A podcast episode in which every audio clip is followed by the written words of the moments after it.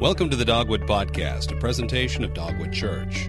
For more information, visit www.dogwoodchurch.org. Join us now as Pastor Keith Moore shares today's message.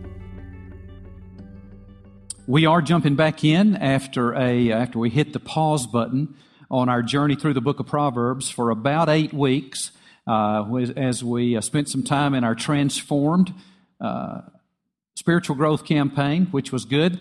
Uh, actually, we, we, it's more like of a parenthesis because uh, we looked for God's wisdom across these past seven or eight weeks in seven key areas of our lives. And if you'll go back and look at your sermon notes uh, for that series, as well as your life group session notes, you'll find that much of the material we took was right out of the book of Proverbs. For we've been studying God's wisdom. We began back in August, and we've made it all the way to chapter 3 today, all the way to chapter 3. And so we're going to continue our study of God's wisdom for good living, for the good life, what that looks like, skillful living, wise living in dealing with the complexities uh, of life. So if you've got your Bibles, I hope you do, uh, turn about just like right there, right in the middle of the Bible, the book of Proverbs, chapter 3. If you've got your uh, digital copy on your smartphone or your uh, iPad or another device, turn there. And I'm going to begin reading in verse 1. I'm going to read through verse 8. We'll probably, at best, only get through verse 4. Through verse 4. So let's look at Proverbs chapter 3. This is God's word. My son, don't forget my teaching, but let your heart keep my commands, for they will bring you many days, a full life, and well being. Never let loyalty and faithfulness leave you. Tie them around your neck, write them on the tablet of your heart. Then you will find favor and high regard in the sight of God and man. Trust in the Lord with all your heart and do not rely on your own understanding. Think about Him in all your ways, and He will guide you on the right paths. Don't consider yourself to be wise. Fear the Lord and turn away from evil. This will be healing for your body and strengthening for your bones. Now remember, uh, we have defined all through August and all through September, we have defined wisdom as competence in skillful living. Competence in skillful living with regard to, to the complex life and the complex realities of the life in which we live. Remember, we are all born foolish. Now, that does not mean we're sinful. That does not mean we're, we're uh, uh, dumb. Uh, but it does mean that we are ignorant of the wisdom of God. Now, everybody's ignorant, right? Look around. Just look at us. I mean, ignorance is not a bad. We're all ignorant people. We're just ignorant on different topics. We can't know everything. Only God has total knowledge. So we're all ignorant people.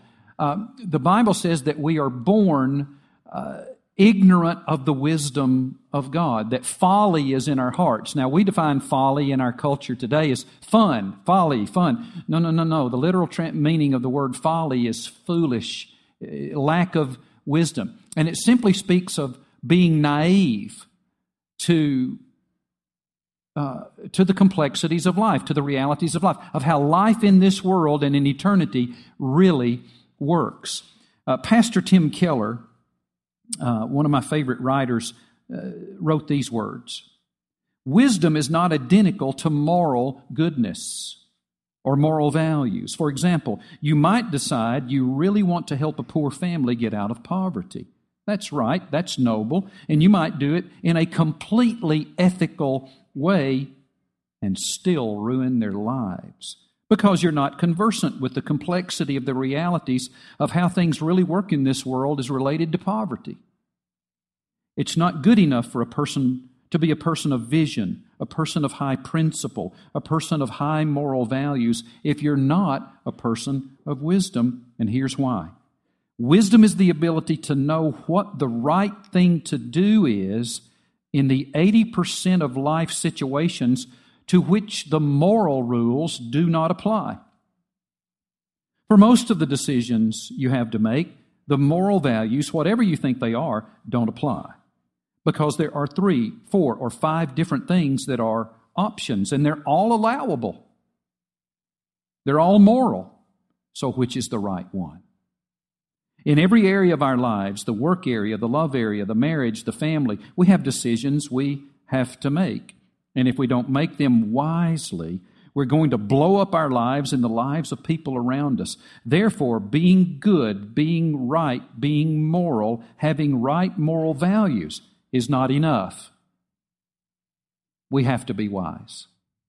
We have to be wise. So chapter 3 brings us to beginning to the beginning of the answer to the question, okay, how do I become wise? That's nice to know. We've been saying, be, you know, basically for two chapters in Proverbs, uh, the writer of Proverbs, God's been saying, and I've been echoing, been his voice piece to you saying, be wise, be wise, be wise, be wise. And, but you may be writing in the margin of your Bible, like I do, the, the little letters, um, YBH with a question mark, which always stands for me, yes, but how? How do I become wise? Well, chapter 3 begins to tell us what the journey looks like to wisdom. And he opens up by saying this with this address. Once again, Solomon, inspired by God the Holy Spirit, uh, speaks these words My son. And not just any son. Here again, we have the motif of a father or a parent opening this, this conversation with very tender words to his own child. Not just, in, not just anyone's son, but my son. And so the wisdom given here is given in the context of a treasured relationship. Now, the picture here is of God the Father speaking to those of us who are His children by faith alone in Christ alone. It's not given to an outsider, it's not available to a stranger, it's not given to an enemy, it's given to someone in the family, a son. So, once again, we are, we are reminded of the gospel of our Lord and Savior Jesus Christ. For God speaks to people who have been adopted into his family through faith alone in Christ alone and his work of dying in our place on the cross, rising from the dead, defeating death, hell, and the grave, and giving us the gift of eternal life. God speaks his wisdom to people who have been given the power to become children of God by both re- believing in and receiving Jesus Christ as their Lord and Savior. It's the gospel. It's the gospel. We're reminded, for, for we need, when it comes to wise living, we need more than just a list of rules, don't we? I mean, we need more than just ethical principles. Because when it comes to understanding how life in this world really works, when it comes to skillful living, we need more than a list of instructions. We need our lives to be cleaned up. And when we need our lives to be, we want our lives to be cleaned up. We want our lives to be good and full and beautiful and meaningful. When, uh, when we need that, we need more than a list of rules. We need more than instructions. We need a relationship with the living God uh, to walk with Him and live under His loving care and supervision moment by moment, day by day. And that only comes through the gospel. That only comes through our relationship with the Lord Jesus. And so the Father, my son, the Father says to his son, to you and me, the context is my child. The Lord Jesus is speaking to you and me as his child, if you are his child through faith in Christ. And here's what he says. Look at verse 1. Wow, that's sound effects, isn't it? Don't forget my teaching, but let your heart keep my commands. Don't forget my teaching, but let your heart keep my commands. Once again, the father tells his child, his son, don't forget. All through the Bible, God says to his people, remember, remember, remember, remember, remember. Uh, don't forget, don't forget, don't forget my mighty acts. Don't forget my faithfulness. Don't forget my faithfulness in what I did in your life in the past. Don't forget my word. Don't forget my truth. Don't forget my scriptures. He says, don't forget. Instead, let your heart keep my commands. Now, uh, it's easy for us to forget, not that we don't know it, but to forget in the sense of ignore what we know. Ignore what we know. And we're all prone to that. And we will never completely be free from that tendency as long as we're here on this earth. So he says, Don't forget my word, don't forget my teaching, but let your heart keep my commands. Now, this the term heart there does not refer to the, the physical organ that pumps blood through our bodies.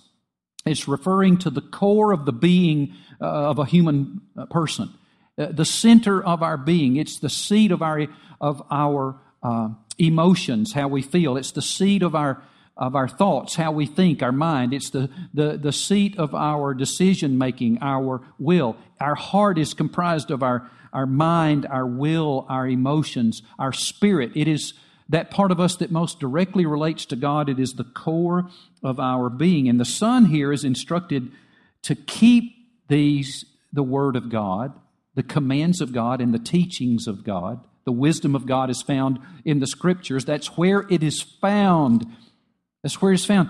It to keep it in our hearts. Now that you see the little Hebrew verb keep there. Uh, some of your translations say obey. Uh, our English language is quite limited there. This is a Hebrew verb that means, it does mean obedience, but it means much more than follow or obey. It means, it's a word that can be used to describe storing up, closely guarding, intently focusing upon radically following my word, my commands. That's what he is saying there. Closely follow. Remember, keep in mind, guard, store up always. Remember my commands in the core of your being, in how you feel and how you think and how you choose. Let them inform and rightly help you uh, interpret your feelings and how you respond to them. Let, th- let my teaching inform uh, how you process uh, your, your thoughts and what you think and how you decide the, cho- the choices that you make. It, that let them enable you to choose what intuitively may not seem the way to go. For, you know, sometimes our, we have stinking thinking, don't we? We think wrongly. And, we, and, and anytime we say, I know what the Bible says, but you're already over into stinking thinking. Or I know what the Bible says about this, but I really feel like you're already over into stinking feeling. I know what God says, but I'm going to. You're already into stinking deciding. You, you're, you're, we got to let God's word inform what we choose. And what we do with our feelings and how we think about things more as we go through this as uh, we go through this uh, chapter. Remember, the book of Proverbs is full of God's wisdom, and He's saying, "Don't forget it." Instead, at the core of your being, follow my word is found in the Bible. So here, now, here, God has given a command. Here's this pattern. It's all through the third chapter. He's given a command don't forget my teaching, but let your heart keep my commandments. And then he gives us an incentive to remember his command in his teachings. He gives us an incentive. And here it is. Uh, so he gives us a command, and he says this that God's wisdom will, if we remember his teachings and keep them in our hearts. Verse 2 For they will bring you many days of full life and well being. That sounds pretty good. Many days, a full life, and well being. Now, listen closely.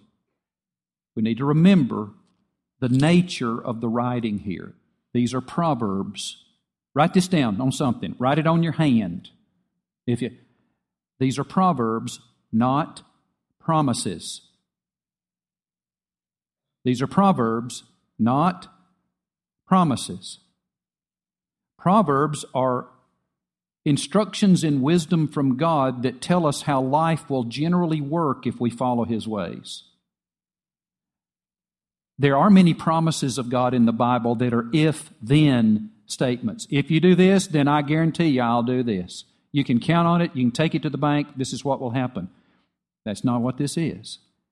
This is a this is an incentive to obey the command in that God is saying, if you follow my will and ways, if you don't forget my, my teaching, and if you let your heart store up my commands, then generally this is what happens in life. Not all the time.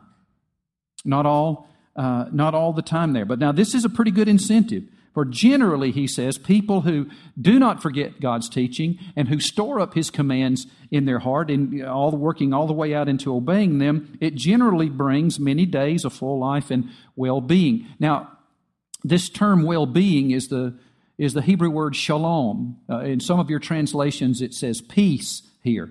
I've been studying the, the, the biblical concept of shalom uh, the biblical sense of peace for a long, long time, and I still can't, Sean, I still can't fully get it. He's too big. Our, our definition of peace is the absence of difficulty, the absence of pain, the absence of conflict. Uh, but God's definition of peace or shalom or what the quality that He will bring to our life, not only our life, but those around us, including our family, our neighborhood, our community, our nation, our world. He, he, he intends to do a work in us, in you and me, that will, will bless all people, not just His people, all people, the common good. It's part of what He means when He says that we are to be the salt of the earth and the light of the world. Uh, that's for everybody preserving the culture, uh, seasoning, flavoring society, bringing light instead of darkness. Uh, that, that all people, whether they ever come to faith in Christ or not, the common good. And so he's saying here that that would be the general direction and outcome of someone who remembers his teaching and follows his commands. Now, so, but these are not promises that one can always expect to result in every situation. Many days, length of days, a long life, many uh, of many years, a prosperous life, a full life, peace, well being. Life will be satisfying. Life will be lived full and well. That, that's, that's what he says will happen generally. Now, some of you got to be asking the question Pastor, are you saying that if we obey God, that God will always make us healthy and wealthy and comfortable in this life? No. Wish I could. No. I'm not saying that here, and neither is God. Uh, now, I do believe that nothing in this life works better than doing life with Jesus His way. Nothing, it's just practical even if you don't believe in Him, following His wisdom and guidance, life generally works um, better. But I do not believe that God is teaching that life will always be good. It will not. I've studied this a long time, and I'm not as old as some of you, but I'm older than most of you, and I have lived now well into my 63rd year on this planet, and I may, I may be wrong, but it appears to me throughout the scriptures that God is, does not promise to us, those who follow Jesus, a pain free, a problem free, a prosperous and healthy life all the time that we're here on this earth if you follow Jesus. Now, I need for you to not misunderstand me. Uh, I have friends and I have acquaintances, uh, some who are pastors and teachers, who do believe this. They do believe this is what the Scripture teaches. I, I, think fundamentally the problem comes with not rightly handling the Word of God here and believing that this is a promise, not an incentive. It's not a promise, it's an incentive. It's generally the way life works. So, hear me closely. I, there, there, you'll see it on television. The bookstores, our Christian bookstores, are full of this. Uh, there, there are ministries and churches locally that this is the primary belief. Um, I need you to understand I am not attacking any pastor or other Christ follower who believes this. Not at all. In fact, I am friends with some and love and respect all of my friends and acquaintances who differ from the position that it appears to me the Bible teaches that I'm taking on the issue. So, but that being said, it's important to know, for you to know, that the what is now co- commonly called the God wants you to be healthy and God wants you to be wealthy and God wants you to be prosperous teaching generally is simply thinly veiled materialism. Now, I think my friends and acquaintances who hold to this position are pure hearted. I don't think that's their intent at all. I think they're honest men and women who are wanting to do the best they can to serve God. And I, again, I respect them. So don't hear me slamming anybody. I understand how you can get there. But, but the health and wealth prosperity teaching of the scriptures is thinly veiled materialism. It's actually not the worship of God at all. It turns God into uh, uh, our slave to try to make him do for us what we want done. It's what it does. It's what it does for us. But it's just an attempt to get God to do what we want. Now, can I say this? All of us are tempted to do that in some realm, aren't we? I am. I mean, in other areas, and our, all of our lives are a journey of learning to really believe and really do and really say this prayer Not my will, but thine, O Lord. I mean, that's easy to sing, it's easy to say, it's just hard to do it. Is it? I mean, really? Not my will. I really want this, God, but when I come to my prayers, I'm wanting to push the buttons and make him a machine. If I push all the right buttons in the right order, it just the right stuff pops out. Don't you? But the, the health and wealth and prosperity teaching view of Scripture turns God into a mechanical kind of slave. Well, I just do this and believe this and say this and name this and claim that. There it comes. Great. Live like a king's kid. I've just noticed, though, that a lot of king's kids in the Bible got their head cut off. Well, they did. Well, they did. So, so let's be very careful here. This is not what God is teaching us here. For God also gives us pain. He's not the only source of pain, but He does give us pain. And He does sometimes give us difficulty, and He sometimes does give us suffering. He always does it for our good. Well, thank you very much, God. Now, you know, we feel that way, but but didn't you do something for your preschoolers that they did not that was really good for them that they never understood? I can remember the day taking my baby girls in for their inoculations.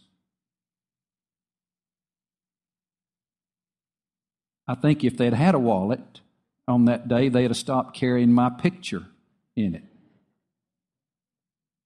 That was painful. It was scary. Why are you let why are you look at daddy, why are you letting this why are you doing this to me? Why are you taking me and let this person walk up and stick a needle in my leg?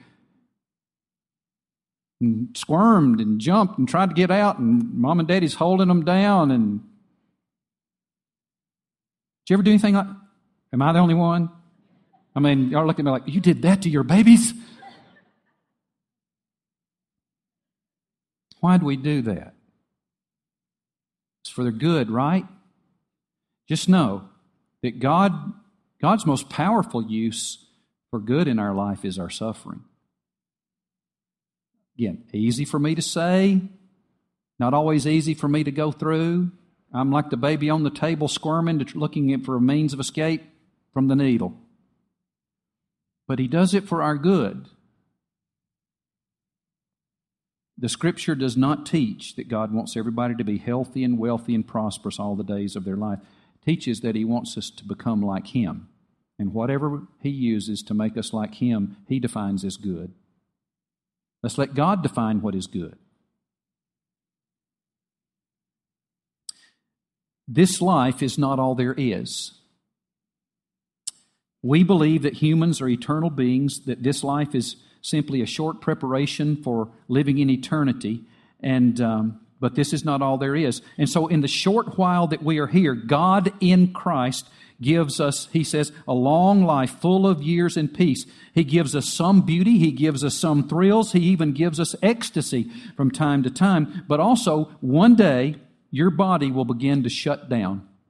And one day your health will begin to decline. And one day you may lose your job or your kids may break your heart. Hard times come and they come to everyone. And the Father here, God the Father here, is using a command, issuing a command to His Son, and He gives the incentive of shalom, this greater well being, to follow the command. Generally, that's what happens. But He also gives another one. He also gives another one here. In verse 3. Take a look at it. Never let loyalty and faithfulness leave you. Tie them around your neck, write them on the tablet of your heart. Now, what do these words mean? Well, loyalty and faithfulness are both characteristics of our Lord and Savior, Jesus Christ. They're both characteristics of the Lord our God. Uh, loyalty means mercy, it means steadfast love and kindness.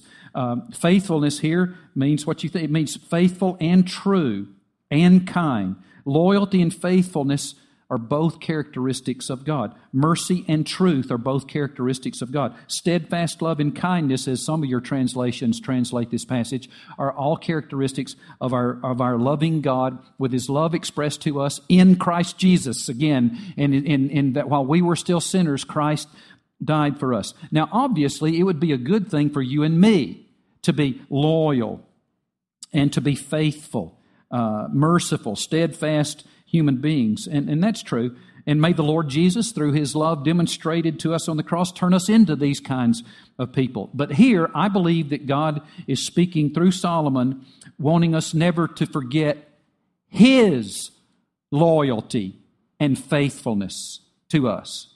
This, this is important. Hang on. I'm going to make you do a little work here. I, I had to kind of stand on my head to phrase this. So here we go. He wants us to think about His mercy and truth, His steadfast love and kindness expressed to you and me through the gospel. Never let your thoughts of the loyal, my loyalty and love and mercy and faithfulness to you through Christ Jesus ever leave you. Don't ever let it leave you. Tie them around your neck. Write them on the tablet of your heart. Make, keep them at the forefront of our lives and our hearts. He's saying we are to meditate on the good news of Christ and the love of God toward us in Christ Jesus. Uh, this great salvation and love expressed to us while we were still sinners every day. And instead of letting this just kind of, let's kind of forget this,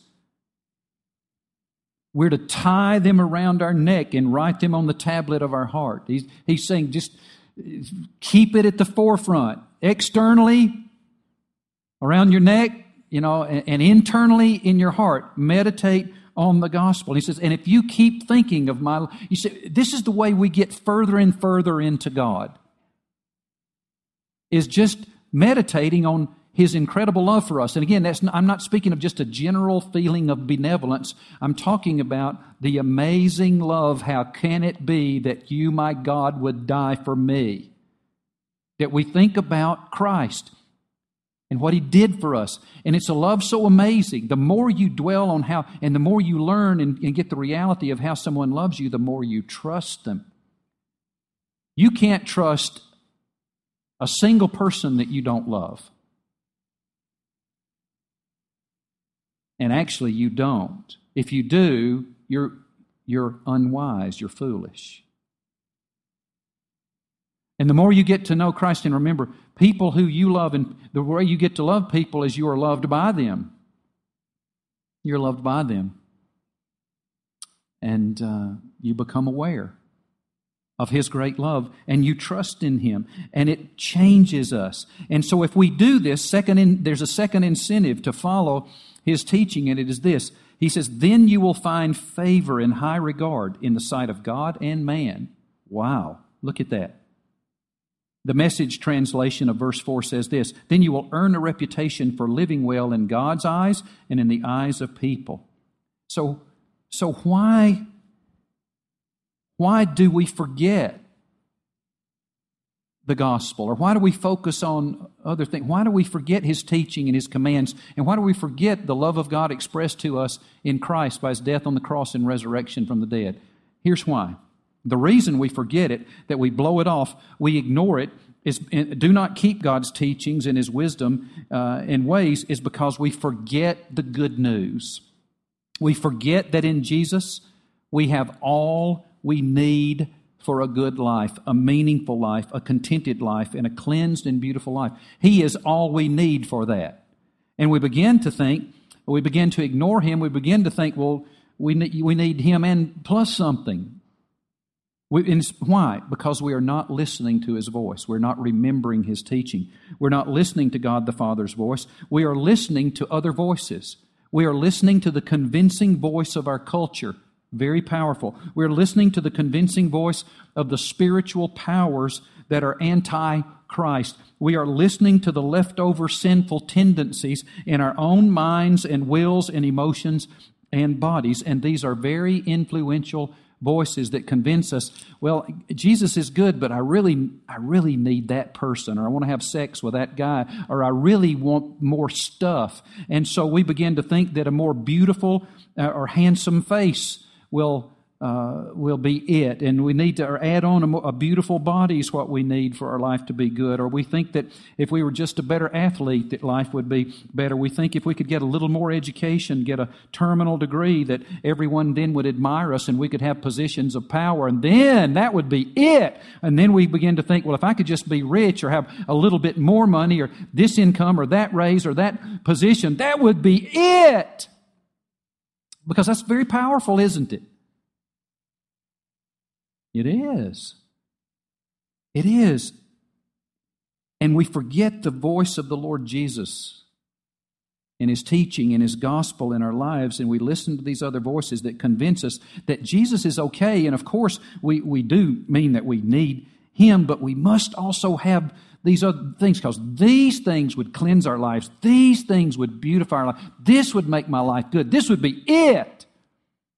I always want to say, oh, so you're looking for it.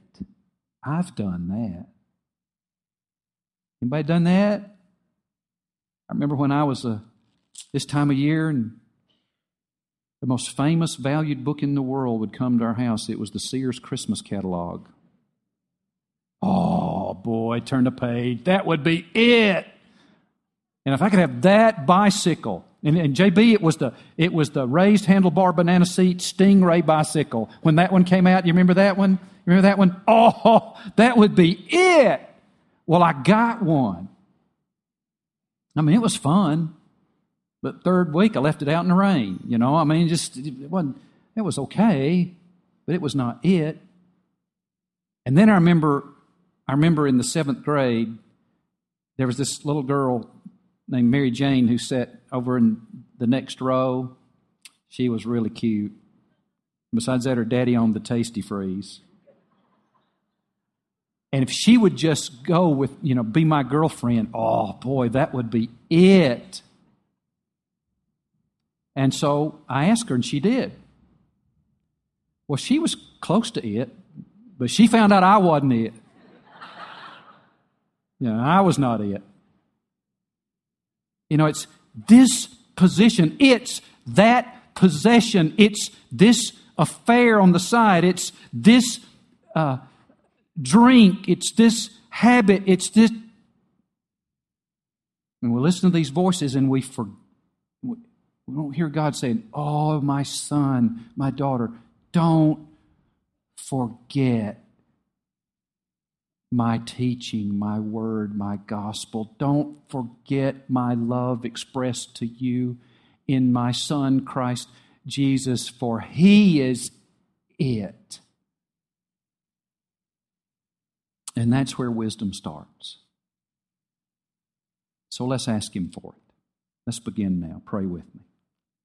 Just turn the place where you're seated into your own personal, private place of prayer.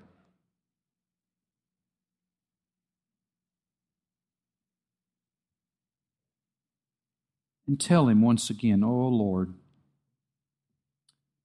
help me not to forget your gospel. Help me to know I have once again forgotten the wisdom that comes from your word, the Bible. I've not been reading it. I've not been memorizing it. I've not been meditating upon it. I've not been studying it. I've not been hearing it. I've not been heeding it. I've not stored it up, guarded it, followed it intently, and I have become unwise. Oh Lord, help me instead to keep your word in my heart.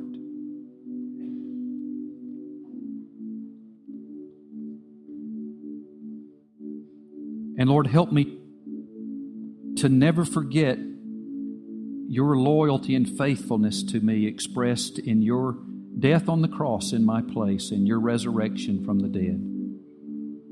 That your love is amazing and that you, my King, would die for me. Help me to remember.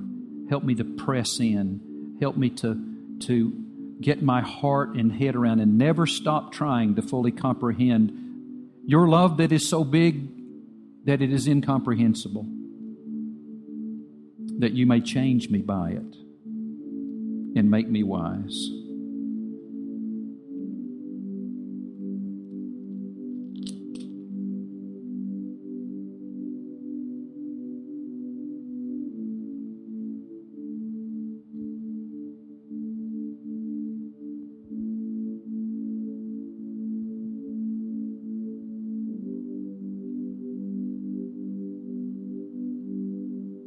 O oh Lord, may we be overwhelmed by your love. That even when oceans of suffering rise, we will trust in you. And it's in Christ's name we pray. Amen.